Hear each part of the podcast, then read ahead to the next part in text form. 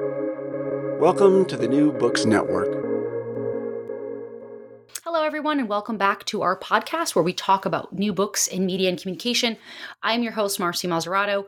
With me today is Aaron Tugendhaft, author of the book, The Idols of Isis. Aaron, so happy to have you. Welcome. Thank you so much for joining us today. Thanks for having me, Marci. So, to start, I would like, uh, as our listeners would, I'm sure, to know a little bit more about your educational background and your professional background and what you're what you're currently up to.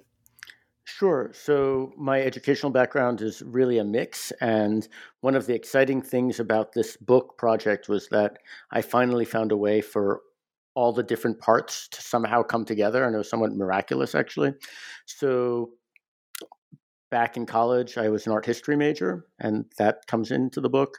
Um, I also spent some time studying the history of philosophy and especially political philosophy, history of political thought. And I eventually got my PhD in Assyriology, in ancient Near Eastern studies.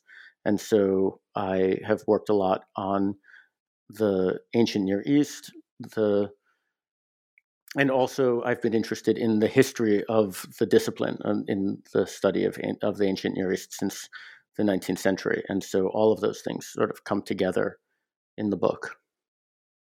That's great. So you definitely have this interdisciplinary background that comes together beautifully, and I think that your book really speaks to that, which is great. Um, so this, to start off, you really this is very personal to you. So perhaps uh, let's start there. And what inspired you to write this book specifically? Sure. So the personal part of the book is uh, the fact that the book, though it really moves between a lot of material um, from antiquity all the way up to today, uh, the contemporary social media and such. Um, all three of the chapters do kind of focus on Iraq, and the whole book is inspired or was um, prompted by an event that took place in Iraq and this destruction in the Mosul Museum in Iraq. And for me, that had a personal element because uh, I'm Iraqi on my mother's side. My grandfather was from Baghdad and belonged to the Jewish community um, in Iraq that had been there presumably since antiquity. Uh, and so I didn't really know him all that well. He died when I was very young. And so this was a way for me to reconnect with that part of my own heritage uh, in, in certain ways. Um, That's great. And in terms of what's the academic side of it, mm-hmm. you you talk about that kind of you know infamous video that was published where ISIS was destroying uh, these really ancient symbols. So you you really a lot of the I think the throughout your book you really talk about iconoclasm and idolatry.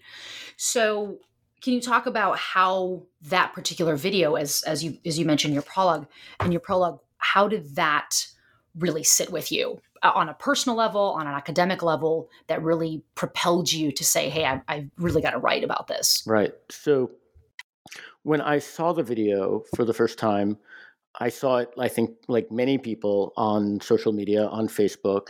And because of this background that I have in ancient Near Eastern studies, I had, you know, many of my colleagues had posted it. So I didn't only see it once, I saw it repeatedly on my feed. And I watched it, and the very early on, I noticed a similarity, which I found rather uncanny, between one scene that has often been reproduced of three men with sledgehammers smashing the sculpture of a king in the museum in Mosul. Um, and it's re- this resemblance that it has to a relief sculpture from the ancient Assyrian palace uh, of Sargon II at Khorsabad, which um, is only about 25 kilometers away from Mosul. Um, but of course, this this image was made 2,500 years earlier um, than the video, and that palace relief also shows three men with sledgehammers smashing the sculpture of a king, and you know that image is decently known among experts in ancient Near Eastern studies. I uh, knew about it, and it came immediately to my mind because I had in the past curated an exhibition um, uh, on idolatry called Idol Anxiety, and then co edited a volume of essays on the same topic with the same title, Idol Anxiety. And when I was looking for an image to put on the cover of that book, I decided on this uh, relief from ancient Assyria. So I was very familiar with the relief, though actually in um, in the book Idol Anxiety, though um, I have an introduction there where I talk quite a bit about um, the ancient Near East. I don't actually talk about that image at all. It's just literally was just chosen for the cover. And so here was an opportunity to actually make good on actually thinking about what that image is all about and thinking about the relationship between that image and the ISIS video um, image and more generally, right, about the nature of iconoclasm, the politics of iconoclasm, and importantly, and this is a real uh, important feature of the book, that not only the destruction of images, but the making of images of that destruction and how iconoclasm itself is a form of image making and both and that's the case both with respect to the palace relief and with the case uh, with respect to the video by isis and so the that's that's a theme that runs throughout the book yeah, and you split up this book in because it's it's really a it's so much information in, in very short form, which I thought was really fascinating. But you make it very clear because you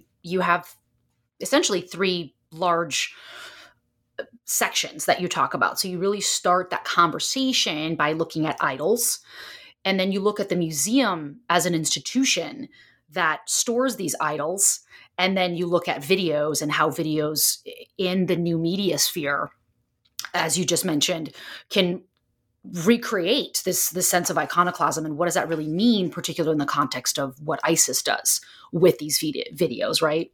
Exactly.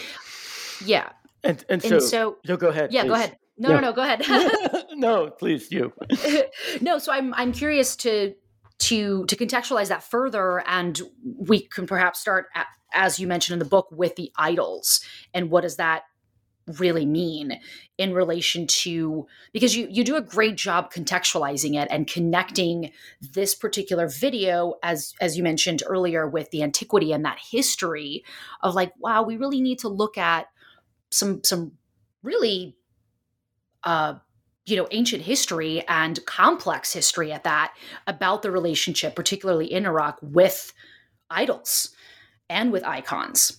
Yeah. So as you said right the, the three chapters progress from idols which is the term that the spokesman um, in the video uses to to identify the objects that are being destroyed and so the first chapter is one where i'm really kind of probing what ISIS itself claims to be doing or what they claim these objects to be. Um, and I do that um, extensively by using um, the philosophical thought of the medieval uh, Islamic philosopher um, Abu Nasr al Farabi, who, though not originally from Iraq, was working, um, sort of flourishing in uh, Baghdad at, at the height of sort of medieval uh, Baghdad. And so that's how that chapter sort of centers around Iraq. As I was saying, like each chapter in a way kind of centers around Iraq in different periods, medieval, uh, ancient, medieval, and modern, though not in that order. And so part of that chapter, right, and if we're talking especially about um, media and theory of media. I, I, I, suppose one of the things I would want to say is that I think uh, Al Farabi is a very important media theorist.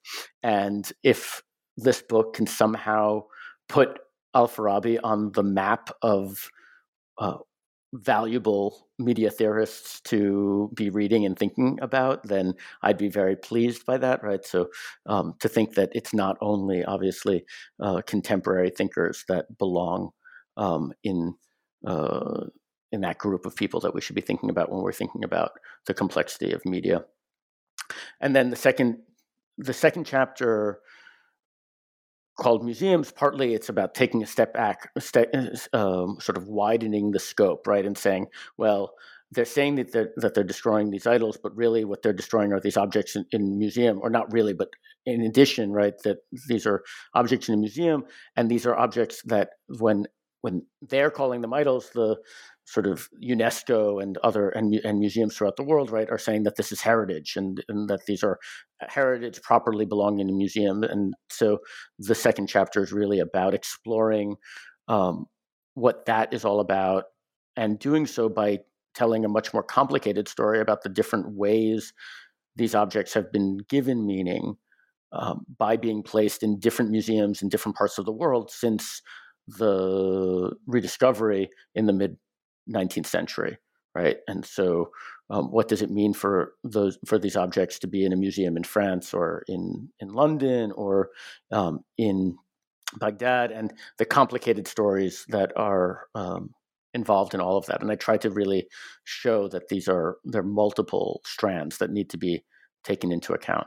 And then finally, the chapter on videos, which is to say, well, this is not just about the destruction of these objects or the placement of these objects in a museum, but rather the making of a new image. And that in that chapter, ultimately, that chapter becomes a comparison of the production of images of image destruction along with other images in the Assyrian palace on the one hand, and today and social media. And I focus specifically on on Facebook because that's where I first discovered the the image myself, um, the video myself, right? And so I I think it's safe to say that that's that chapter is the first time that there's been a sustained comparison of uh, between the structure of the ancient Assyrian palace and the structure of a social media platform. Um, and it was a lot of fun to try and think about those two um, the, those two things together. Yeah, and it was a lot of fun reading that. I, I have to say, I mean, I, I very much enjoyed the book, and I and as somebody who's done a, a, lot of studies in video art, the the videos I'm I'm you know, and I teach media, so I, I, was just really fascinated by you know, you start with talking about futurist F.T. Marinetti, which is shows up in my dissertation work a lot. So I de- definitely it, it, it spoke to me in many many ways. Um, so I think it's uh, awesome, and we'll we'll dive uh, we'll dive deeper into all of these chapters.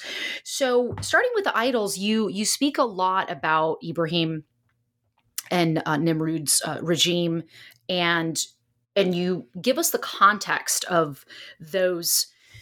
Um, the, the space that they occupied, the political space that they occupied, the differences in their approach to that, and then how that really seems to conflict with what ISIS is doing. So, can you talk a little bit more about that in, in terms of the context of how you develop that argument? Sure. So, first of all, one thing just to say generally, right, is that another line that runs throughout the book is really thinking about the role of images in politics, the relationship between images and politics, and how I think we can hopefully how how we might be able to generate a kind of more sophisticated, a, better, healthier uh, understanding of images, and how that's important. I think for our own contemporary uh, political situation, and that's why I end ultimately with social media, which is of course where today we are encountering more and more images and. and, and I'm sure we'll talk more about that. But to go back as you're asking about the first chapter with respect to idols. So the video, the ISIS video, begins or there's there's a there's a sort of introductory section, and then at, there's one moment where one line from uh, the Quran appears on screen, and it's um, just a couple of words taken from the story of Ibrahim, the young Ibrahim or Abraham, same figure, um, who as a as a lad decided to smash the idols or the the sculptures, statues of um, his uh, townsfolk, right, his neighbors.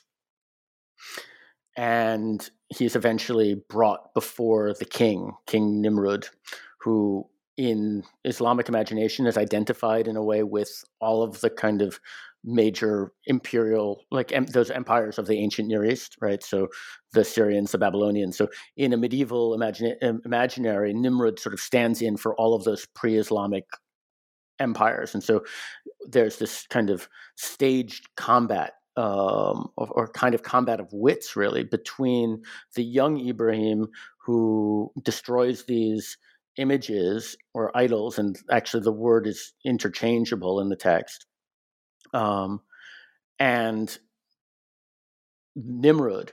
And what's interesting, and this is where I'm trying to bring out the political ramifications of this material, is that the images are identified as Nimrod's images, and they're identified as belonging to the regime that Nimrod has established, and that they play a role in sort of maintaining and or, and and and defining um, the ideals and the contours of Nimrod's regime.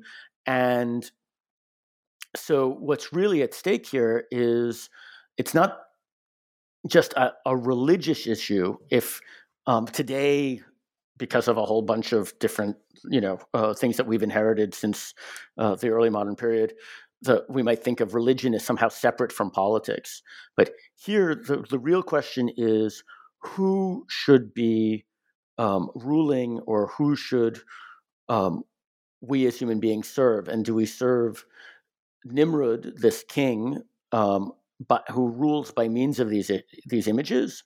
Or do we serve God, the creator of everything, according to Ibrahim, um, who has to be served directly um, without any mediation?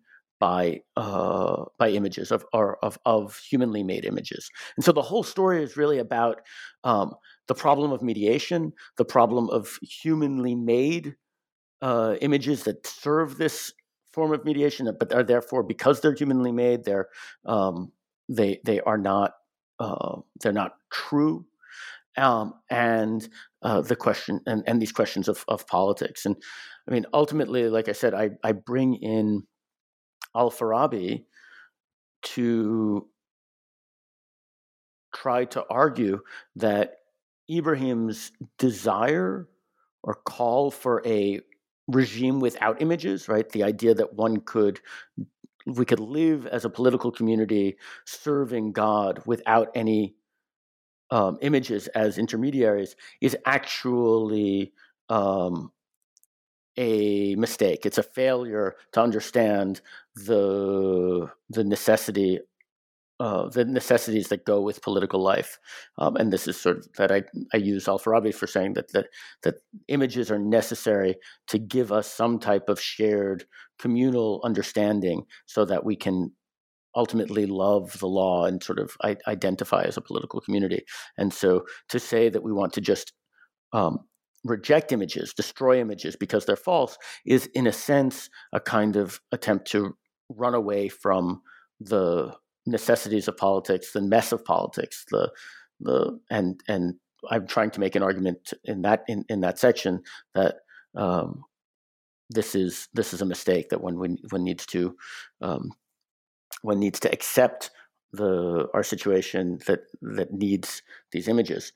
Um, if I may add just one last thing there, just to show how kind of complicated it is, you know, it's one thing to to say that within the story, this lad Ibrahim says, "Well, we need to have a regime without images." Um, so within the story, I would say that this that Ibrahim is is naive.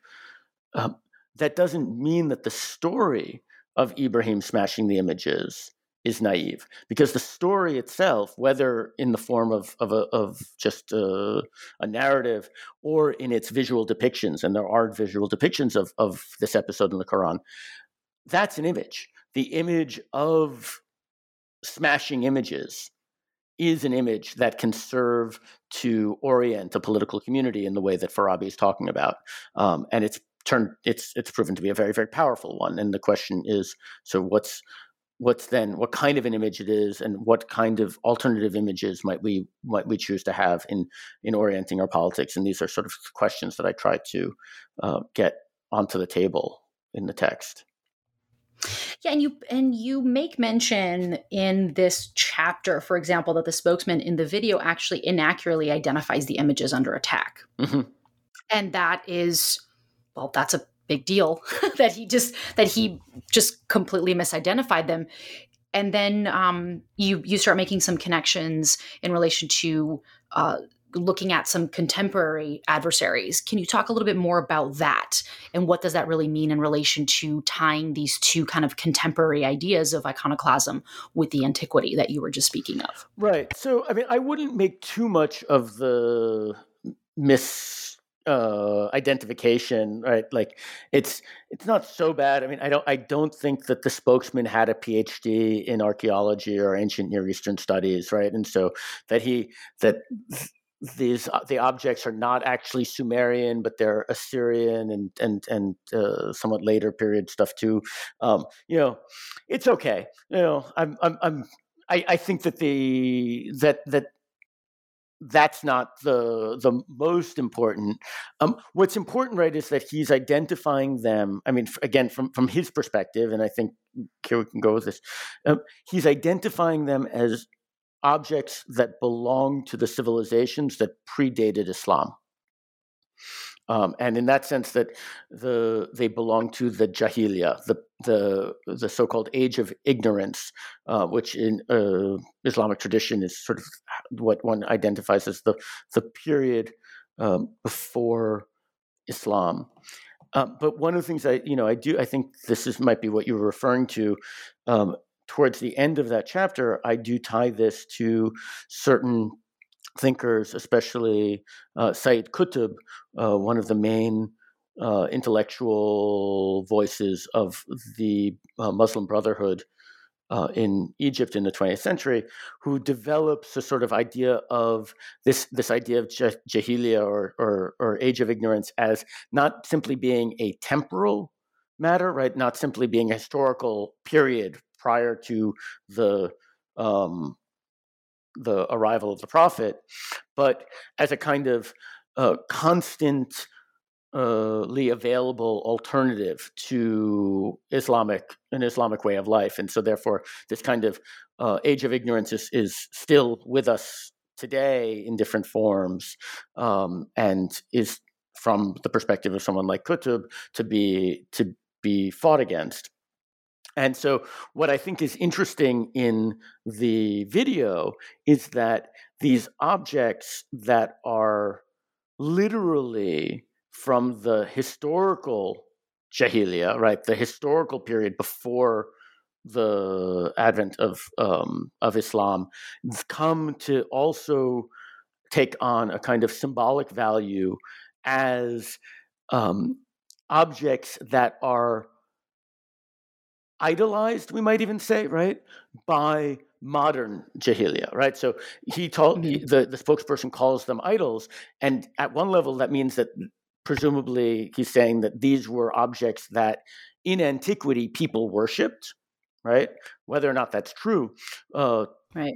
But there, there's that claim, but on top of that, he's also saying because that here this is a museum, and these objects are being put in a museum, and they're they're fitting into the way of thinking uh, that um, undergirds the modern museum, and th- that modern way of thinking says someone like Qutb, right, is a is a form of jahiliya, and so these these objects then take on that that other uh, meaning as well, right? So I think you get this this sort of double doubleness going on. And this really brings us into the next chapter, into the museums, and, and you bring up uh, Carol Duncan's book, Civilizing Rituals looking at museums as quintessentially modern sites for quote publicly representing beliefs about the order of the world its past its present and the individual's place within it unquote and really your question becomes what is the significance about this video taking place at a museum. So let's unpack that a little bit sure. in relation to perhaps perhaps we can start a little bit more macro and looking at what museums really represent in that uh, greater sphere of being a site of icon, you know, of, of idols and iconoclasm. Right. So, I mean, first of all, I would say that Duncan's point, in I mean, in a way, is actually deeply Al-Farabian, whether or not she's aware of that, um, in the sense of how these how, how these images are uh, working to form certain types of political identities. Um, what's what's different, and just to add this element, because I think that this is where things get complicated and difficult for us, right, is that in Al Farabi's medieval philosophical scheme, he talks about a prophet and that it's the role of the prophet to provide the appropriate images for any particular political community and to orient and, and the prophet is able to do this because the prophet is so wise is able to therefore choose the appropriate images to orient that community in a way that the community can flourish that's a kind of lovely idealized picture, very also you know top down. Now, what what to do with it from our more say democratic perspective, right? And I guess what I'm trying to say is that well. Um, Farabi's point that we need these images in order to hold a political community together remains true if we actually want to be flourishing political communities, but we don't have prophets that we can outsource this activity to, right? And so we, in a way, we become both the the makers and the um, users or, or recipients of of the images, and that means that we need to be able to judge between different possibilities, right? And so the and and so here going to the museum the point of the the point of developing these kind of multiple uh, parallel stories in the story in, in, the chapter on museums is to say that well, no, Duncan is right about how museums function, but um, I don't think I don't think she would disagree with this. Uh, but there actually is a multiplicity of ways that museums can produce these types of communal or political identities. Um, uh, there's not just one way, right? And so the chapter tries to use the, this just as a case study.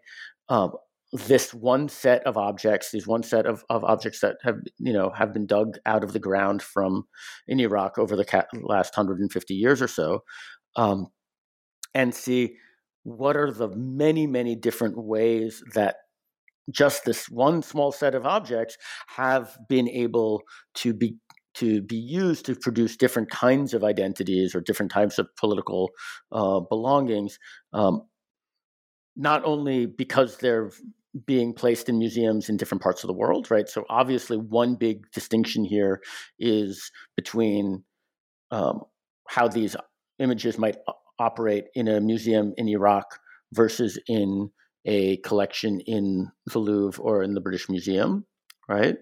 Um, but it's not only that. First of all, like even between the Louvre and the British Museum, there are differences.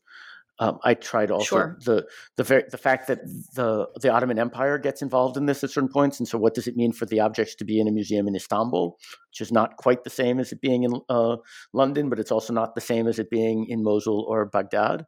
And I also tried to track the many different positions um, within the relatively short modern history of Iraq itself, right? It's not at all uh, just one one story, and so that's really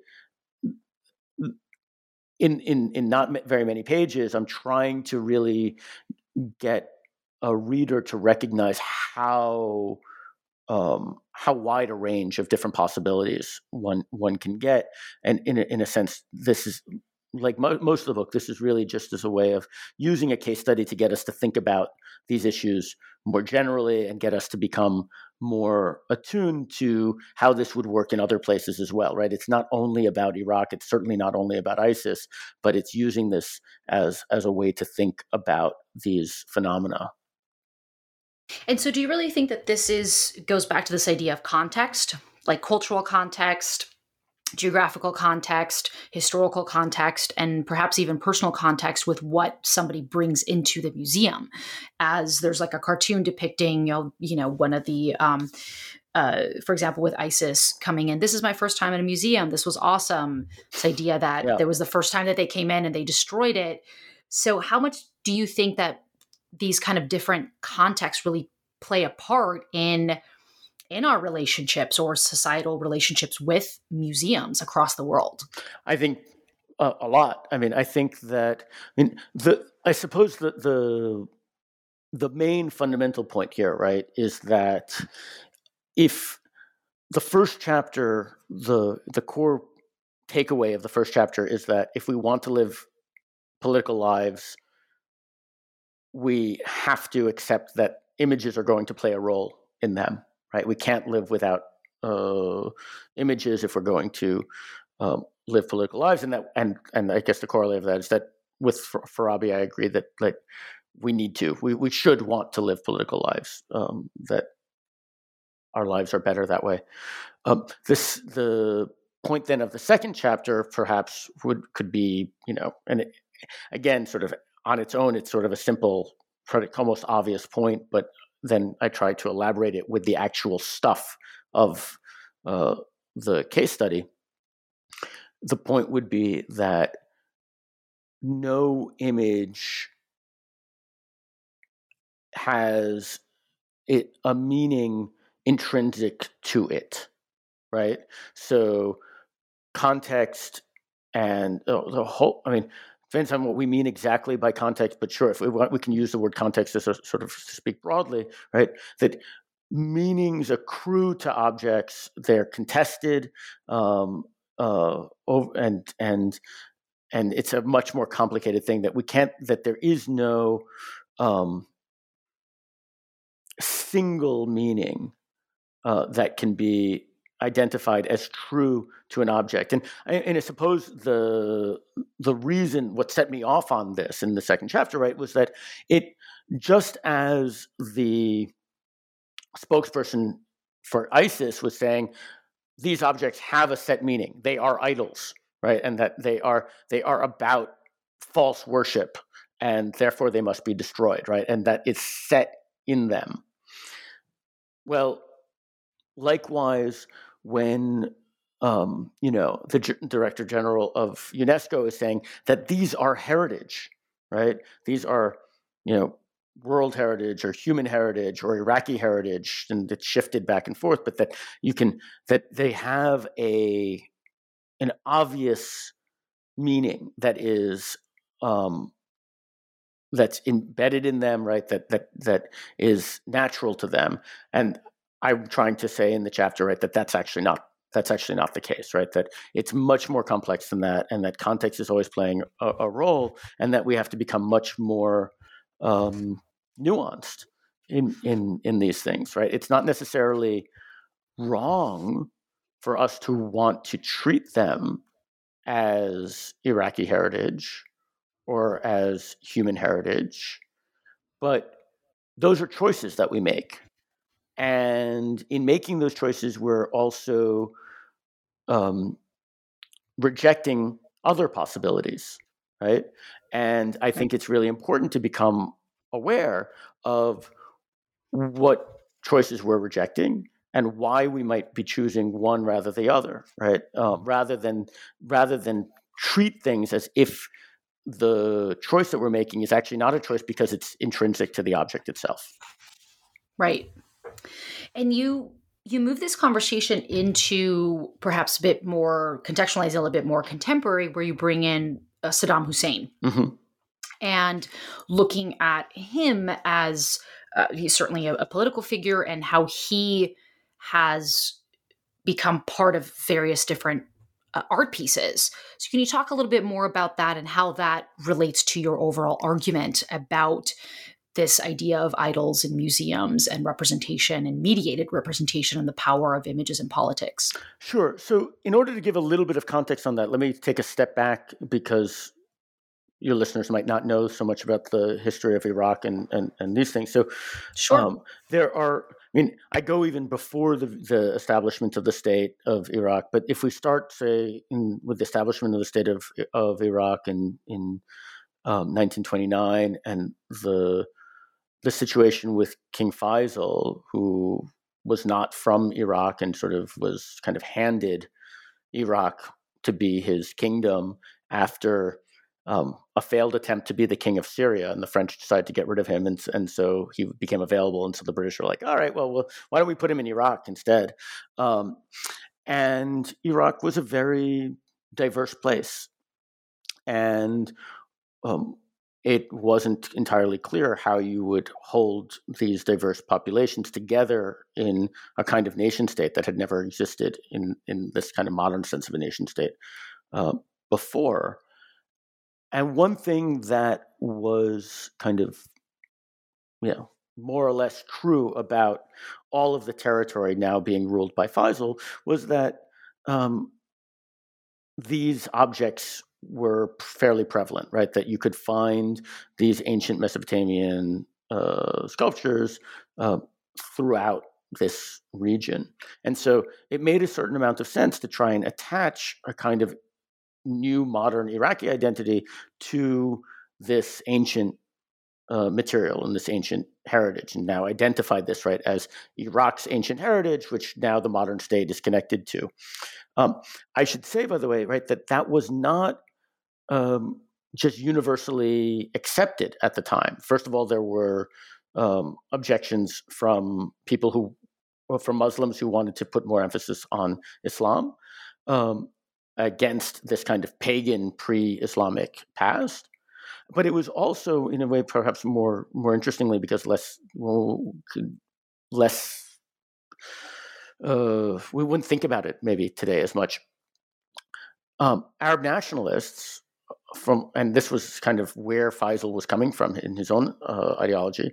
Arab nationalists were saying, well, no, like our goal is to kind of create a kind of united Arab uh, identity, and these objects might be available here in Iraq, but they aren't widely available throughout the, the, the Arab world, which extends far beyond Iraq, and that therefore to focus on these objects would be to sort of separate Iraq out from the project of a more uh, trans Arab identity, right? And so these are these are the kinds of tensions that I, I'm I'm trying to bring out in the book to sort of make get us aware about how how complicated these decisions are, and eventually Faisal, nevertheless, go push pushes forward with the establishment of um, the Iraq Museum, etc., and which will house these objects.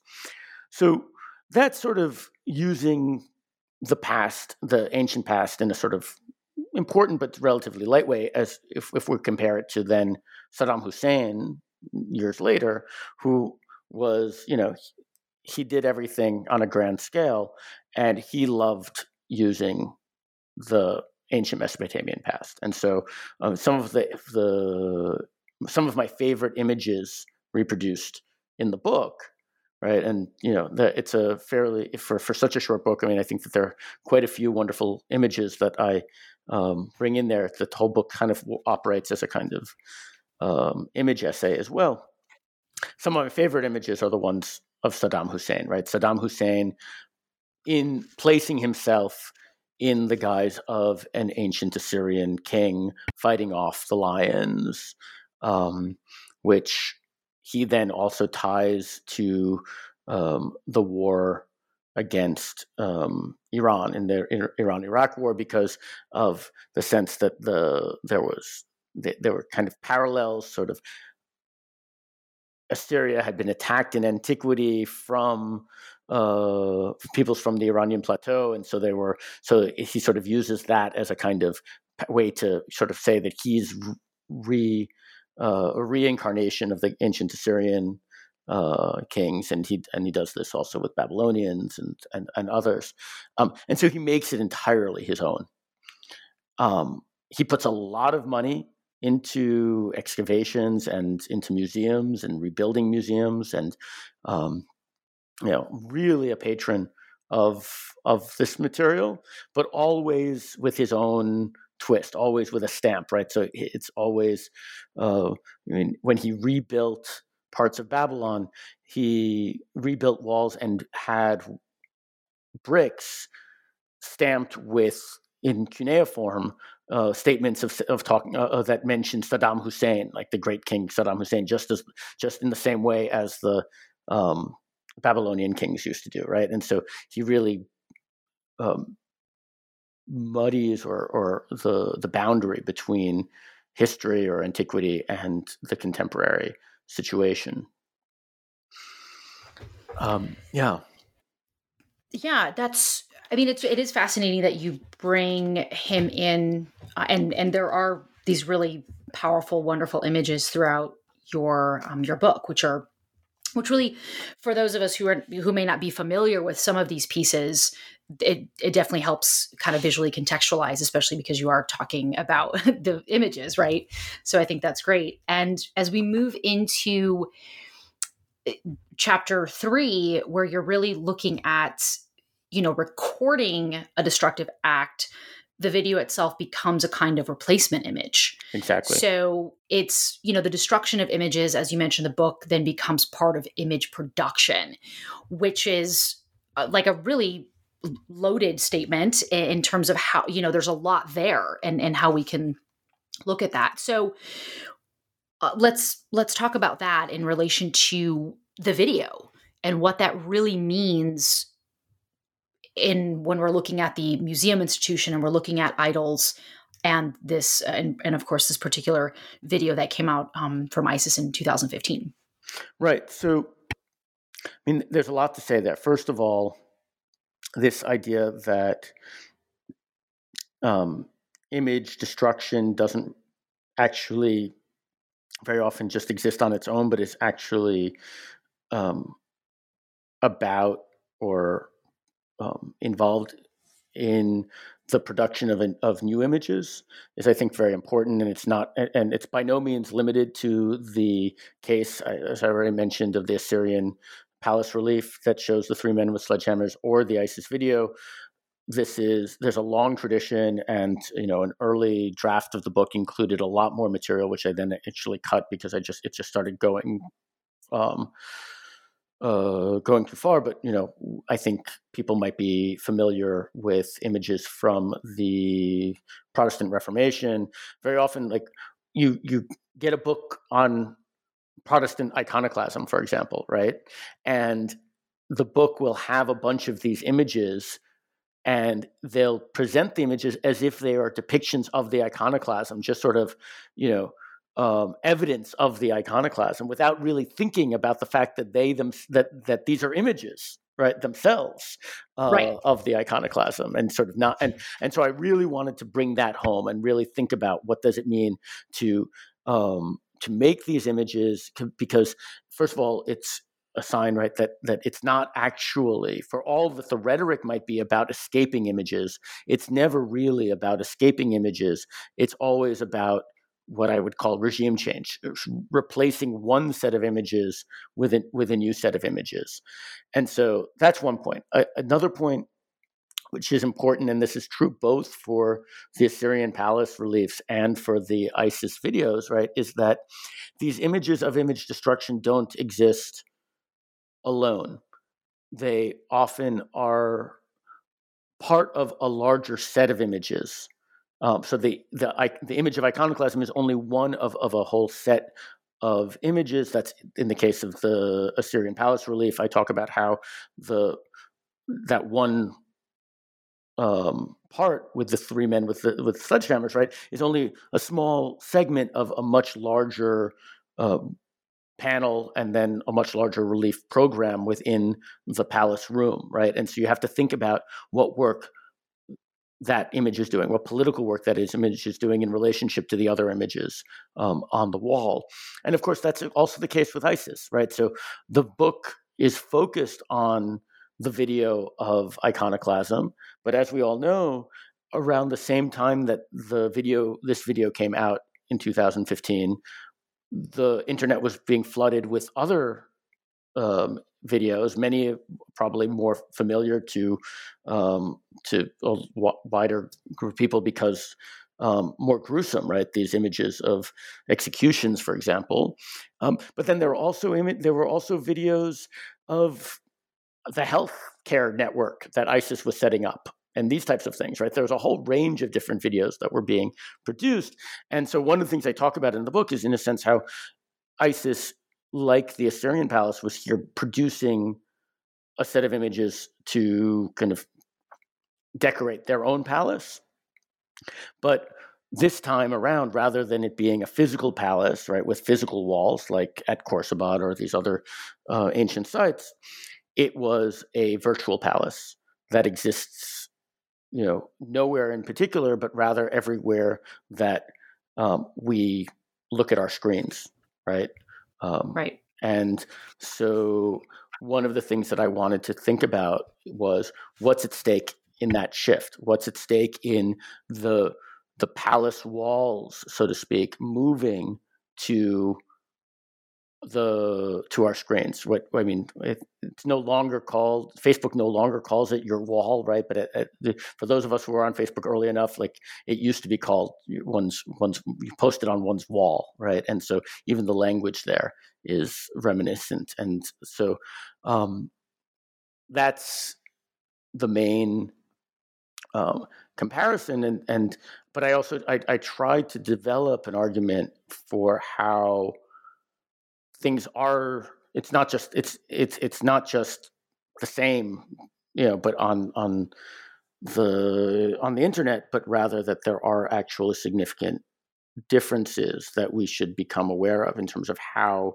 the platform right uh, affects the political power of images. Yeah and it certainly does. The platform eh, when we think about currently the te- the technological platforms available to us it's it's huge and you specifically also talk about gaming mm-hmm. and video games and as you mentioned earlier this idea that old images are not erased they're recycled which you mention in the book and that's uh, and I think that that's that I agree that that's an important point to make. And then you go on and, and really talk about how ISIS videos imitate video games that are themselves imitations of the real world. Exactly. So you get into this hyper real, very kind of postmodern uh, viewpoint of images. Yeah. So the so I talk about the video games. I mean, the video game part was a was a fun part to to write. I originally tried to play some of these first, first person shooter video games that people had I, I wasn't the first to recognize that there were some types of formal similarities between uh, ISIS videos and first-person shooter video games. I'm I'm not a gamer. I tried my best. I actually used research funds to buy myself a, um, PlayStation and a copy of Call of Duty, and I couldn't get past the first board, the, the first thing. Um, Not all of us are gamers. Yeah, I, am with you on that. I've, I've, I've tried sometimes too. Yeah. but um, as it happens, at the time, I had a student. I was teaching at the University of Chicago at the time, and I had a student in my uh, introductory humanities course who um, was a kind of professional video game player who you know one of these people that plays online and gets paid for the people pay to just watch him play first person shooter video games. And so I took some of more of my research funds and I hired him to play to watch these ISIS videos. I was I was wondering if I needed to get him to re- sign a release to that I was not like if he ended up joining ISIS, I was not going to be responsible. But um, yeah, uh, but, wow, that's a tough question. Yeah, like, yeah, I didn't actually, you know, I, I didn't actually bother to bring it to the counsel's office at the University of Chicago because I had I had a, I had a fear that if if I mentioned it to them, right, that they would have not allowed me to hire the student to do this work. But, yeah. Um, anyway, he was. I mean, he was thrilled. Like basically, the job was watch these videos that I, you know, downloaded off the internet. And I mean, side side point. This is I'm, I'm now banned from YouTube because they because I was downloading these videos, and you know, I wrote to them and I said, I'm a, I'm I'm an academic. I was doing this for scholarship, and they told me we don't care. Oh wow! yeah. Oh wow! So they were basically maybe seeing that you were attempting to join ISIS. Yeah, or something like that. Right? Wow! So like, just some sort of yeah, yeah. yeah I so got that, it. I mean, still today, like I cannot get onto like I can only I can't have you know a YouTube account. Um, wow. Yeah. So anyway, so I told him to watch these videos and then to I- identify places in the video games that he knew so well that were similar and to record his play. And he made these wonderful little, like a clip of one, you know, and clip of the other, right? And, um, but so that was that was fun but re- for me the question that i was trying to explore there was what does it mean to want to inhabit a video game right? Because the idea was that the caliphate was being advertised as if you know as if it were a video game as, as if you could actually live in the video game right? And that, that led me to some interesting in, uh, thoughts about what it means to be playing a game right where you're still outside the game versus entering into the game which which is frankly you're no longer playing it you're actually being played. And the, and so this was a this was a fun way for me also to think about uh, parallels uh, between um, gameplay programming of the game the the role of judgment involved and how we don't actually how how how our ultimate goals are set for us in a game and why we why that might be appealing. And but also I think problematic that we want to uh, outsource responsibility for our ultimate goals um, and and how there might even be some parallels between all of that and certain certain ideas about divine law this gets much more complicated. And so anyway this was this was an area that i was exploring uh, with respect to the games. But if i may just the uh, the at this point i would say maybe even more important was the thinking about social media and algorithms. And I don't talk. About, I don't use a term in the book. I wish I had. I, I only thought about it after, but I would now say that the final section of that third chapter is about what I would now call algorithmic iconoclasm. And I'm just trying to explain a little bit what I have in mind, right? So, if iconoclasm is ultimately about the desire to eradicate those images that we don't want to have around uh, that that point to a kind of political orientation that we don't want that we want to reject right? And we want to somehow inhabit a space free of being reminded of that alternate political uh, possibility.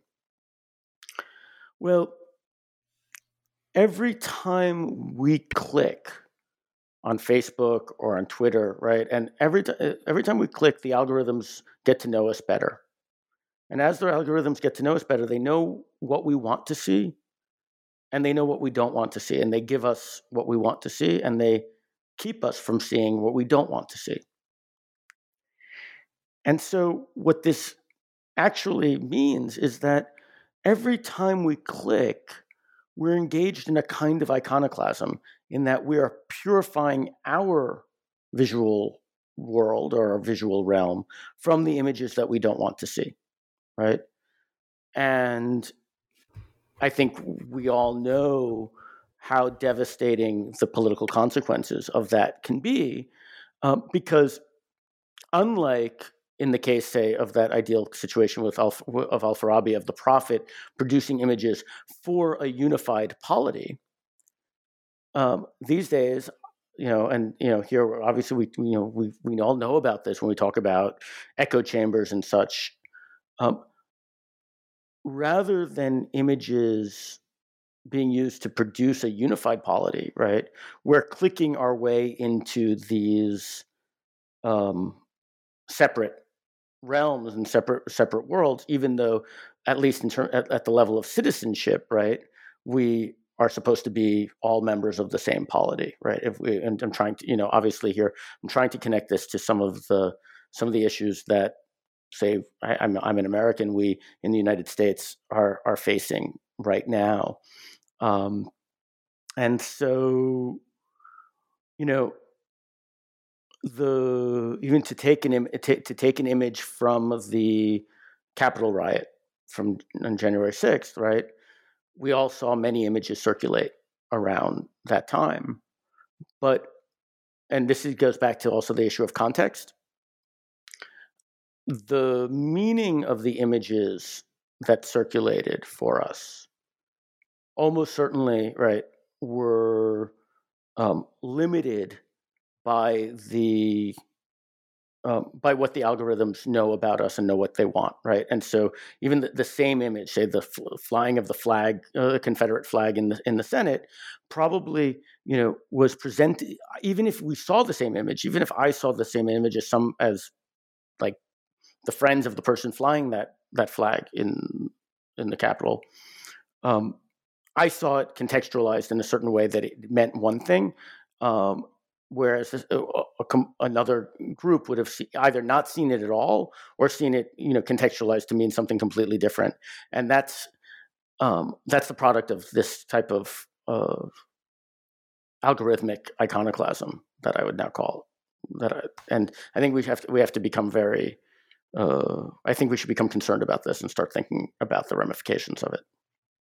Yeah, that's a really fascinating. I'm, I'm glad you brought that up because that was going to be my next question. Okay, was looking at the uh, you know the algorithm, and I was having a conversation just yesterday where you know you're you're on Instagram and if you depending on how long you just watch a video an ad they're counting that yep. you don't even need to like touch it, right? You don't have to touch your screen, but they know that you have paused for X amount of seconds. Or microseconds, so they will, yeah. Or microseconds, right, exactly. So, and I, and I even tell my students, I'm like, there are things that you can do to, you know, keep the algorithm dumb because it doesn't start off smart. The more that we feed it, the smarter it gets exactly. in relation to what it's going to give us or what not. So, uh, yeah, absolutely. And I think many of us are aware that we're like, nope. So, I personally do not click on the ads. I attempt right. to just kind of keep going, but ever so often it does it get it gets all of us because it might be like wow i actually need that right so and and that's what they're counting on they're counting on that engagement I think it's really fascinating that you're talking about this uh, notion of iconoclasm online and in this digital platform arena of us creating our own, eh, you know, curating our own images in a way that, eh, as you mentioned, in a political sphere is dangerous because then you create this echo chamber of just the same content and the same, which is problematic, right? This is where we start getting into kind of a this idea of um, it, it, it's cognitive dissonance in yeah, a way. well, well, I mean, I think that if we're going to live in the same polity with other people, then we need to be living in the same reality as uh, as those people. And so, you know, like you were saying with the, with the ads, right? Well, I think very often we think about this just in purely capitalist type sense, right? Oh, it's just about selling stuff, and and it's great, you know. I if I do actually I, I would prefer to see ads about you know stylish jeans rather than ads about you know I, I whatever right? Because it's more relevant to me and so why not see those? Um, but it's obviously not just about commerce. It is also having an effect on how we um, how we end up seeing the world, the, uh, the fact that we're more and more we're seeing the world through our social media, and it, it's the way that we're getting access to our world. It really does make a big difference. And the, I mean, the problem I think is that there is a deep-seated human desire for our world to look the way that we want it to look right so it's right. when you say that you, you can try and you try and tell your students to to sh, you know shut off or make make make the algorithms dumb i mean the problem with that is that there's there are good reasons why we don't want them to be dumb right the the the, the smarter the algorithm is the the more satisfied we can become with the world as we as we see it and we want to be living in a world that satisfies us. I think that there's a natural it's convenience. conveni- yeah. it's convenience yes. or, or, or it speaks to a kind of right like oh my God, it's so wonderful that everybody agrees with me. And right. whenever I see an art, uh, the articulation of an idea that I don't disagree with, it's always presented as like absurd and ridiculous and ironically or something like this, right? It's never, I never actually have to see it as something that I might have to contemplate or contend with or consider as a possibility, even if I'm not going to agree with it myself, but at least maybe even something that might be a legitimate alternative that I can share a country with if a person who who holds that view. I don't even have to hear about the view. It's great, right? Like I live right. in this world where everybody agrees with me. Such that and and that's incredibly appealing, but it's incredibly uh, dangerous if we're going to continue to live, you know, as as political in political groups because it, it just sends us into this fantasy world.